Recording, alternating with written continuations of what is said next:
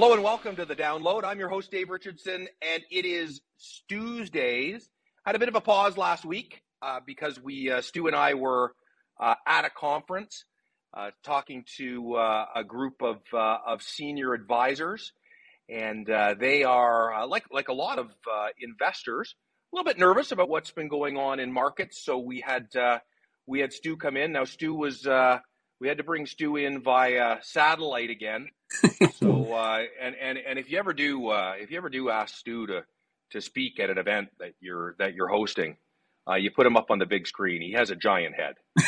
now uh, now I, I, think a lot. Some people would say that means there's lots in there. Is that uh, why why is your head so big? Well, I I uh, I don't know. I guess I got a big forehead. Uh, the hair's receding a little bit, uh, you know, and that makes it look pretty big. Okay, well let let let's dig into that brain of yours and and see if we we so we we're we're two weeks away from our, our last discussion, and at that point we were right in the midst of uh, of the Federal Reserve and and their announcement on interest rates. Uh, all kinds of things going on, and and and a, and a, and a market that just is not behaving particularly well. Whether you're talking about uh, equities, stocks, or whether you're talking about bonds. So you had the um, your your uh, investment strategy committee meetings last week. What came out of it, and and and what's your view? What what are you doing in your portfolios right now? Yeah, well, it's a you know it, it is an interesting time. It's an emotional time for investors. Uh, you know because everyone seems to compress uh, during a volatile period of time. Um, you know, so the first thing we do is try and you know extend our time horizon a little bit. Uh, the other thing we do is you know, we we try and answer like, okay, well, what do we know for sure, right? Um, we know that uh, sentiment is very poor. Uh, that there's a lot of concern out there. Um, we know that uh, you know that earnings have still been pretty good, uh, but some uncertainty into the back half of this year surrounding uh, supply chains and uh, not so much the impact of inflation, but how much monetary tightening is going to go on to you know kind of get inflation under control. Then you know then we go you know we look into inflation and in all likelihood uh, you know we're at the zenith now. Um, you know the question is when we finish the year uh, if we're you know say low fours by the end of the year and it's on its way to to two uh, you know call it two to three you know that is probably what a soft landing looks like if it's a four and it looks like it's going to be persistent, which would likely be due to ongoing wage pressure, then there might be some more uh, tightening that would come following that. You know, the one thing that the stock market is worried about, as many assets are, as you point out, is that when we've had inflation this high before, and there hasn't been a huge sample set, but when it's been this high before, it's it's been a recession that was necessary to take care of it. So you are then thinking about earnings, and um, you know, so an economist might say that there's about a 35% chance of recession. Um, you know, what we like to do is look at what the stock market is factoring in, and when the S&P is trading around 4,000, that's probably about a 50% chance of recession priced into the stock market. So, uh, you know, the number one, you know, tasks to understand here uh, are, you know, the movement as we get into the back half of the year around the, the plight of inflation, because the plight of inflation will determine the amount of monetary tightening. And that will be very important to the amount of earnings that the stock market produces and the multiple that it trades at. And, um, you know, from a long term standpoint, you know, we've, we've know, we know we know as long term investors that we're going to live through uh, one, if not two, of these types of uh, situations every ten years. But in the near term, you know, what people are focused on is like, well, what if there is a recession? And and what often happens is a re- in a recession is, you know, ten to twenty percent of earnings disappear, and the and the multiple contracts for a period of time.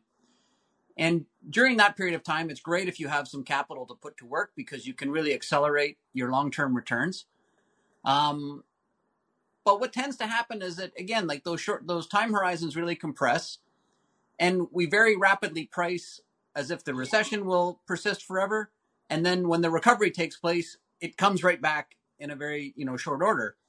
So you know we're we're doing a lot of work on businesses where um, know, what do they look like in recession, and and how far would those share prices be from here?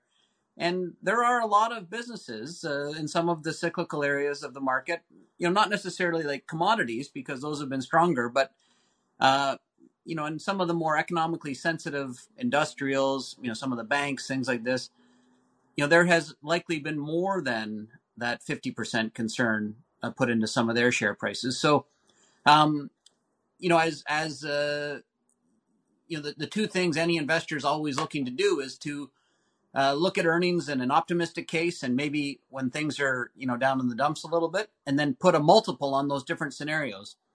And if you can find situations where you're paying a low multiple on depressed earnings, you have two sources of upside that will come your way once the concern ends.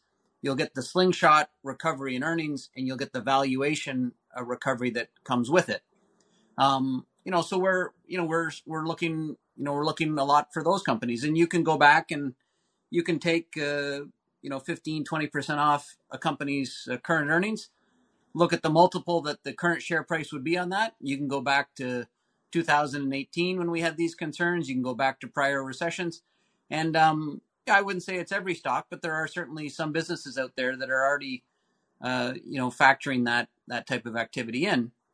Um, you know, and there are still some businesses that that would likely struggle a little bit, uh, you know, in a in a full recession. So, um, you know, it's a it's a it's a you know, while it's an emotional time to be an investor, it's also a great time to be an investor because uh, scenario analysis, uh, you know, really pays uh, for investors during this period of time, and uh, always trying to reverse engineer what's required for success in, in the investment I'm going to make, and um, and uh, you know, if you can if you can get into situations where you're getting paid for you know for some of the cloudy skies that exist right now then you can get uh, you know the upside that comes when those when those clouds part.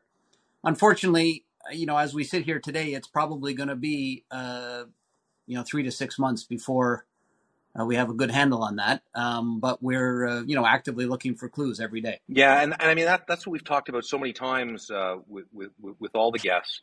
Is just it's it's just one of those periods where the range of possible outcomes is is so wide um, and there's so many different things that could happen. So that if, if we're at the end of, of uh, or at the zenith of inflation, as, as you suggest, or potentially, uh, we, we, we are, and, and the report last Wednesday was a little mixed on, on that front. Uh, but but if we are, you can you can certainly see where inflation drops, and and there there could even be some upside from here because uh, you've had uh, the market kind of overreact to that potential and the potential for how how high rates could go. Uh, the, the, the, other thing that, uh, that I often talk about with investors, particularly, and I'm drawing a very clear distinction between uh, long term investors, so investors who are still deploying, as you say, new capital all the time, so they're still saving and accumulating, versus those investors who have, have accumulated their savings and now they're living off the income that those savings are generated because there you have to be much more careful. But for, for those investors with long term, 20% off uh, has proven over time to be a, a pretty nice price uh, whenever you can get 20% off because you don't see that every year. You see 10% corrections quite frequently, but the 20% corrections are, are, are much farther apart. And, and, and, and for a long term investor, have proven to be uh, not, not, a bad entry point uh, as well. You know, just that I was talking to, to these advisors that, you know, who are working with, you know, very, very large investment clients and just saying, hey, you know, um, it, it, the, the one thing that's hard to grasp, although mathematically it makes the most sense, is if you've got a long time to invest, you actually like the market down. In fact, I want it to go down even farther. I, Then I can buy more at lower prices.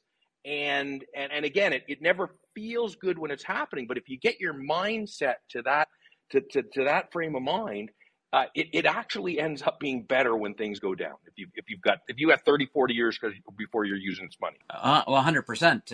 You know, as someone who's uh, continues to save, like it's like you point out, the irony is I'd like the stock market to go down for twenty years and then have all the gains in that final day right before I retire.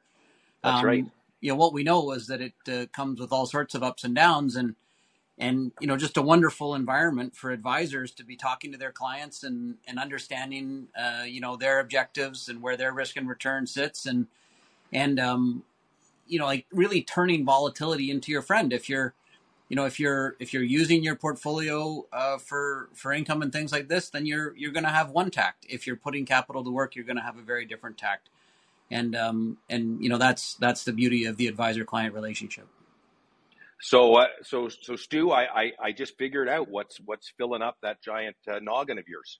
It's wisdom, yeah. filled with wisdom. That was a lot of wisdom you uh, you tossed out there in in ten minutes of podcast time. Yeah, well, I don't know. That's that's maybe the nicest thing anyone said to me today, so I'll take it. well, markets up today, so it's a good day all around. People are complimenting you. We got markets up. Uh, Stu, always uh, always great to have you here, and uh, we'll look forward to seeing you next week. Great. Thanks, Dave.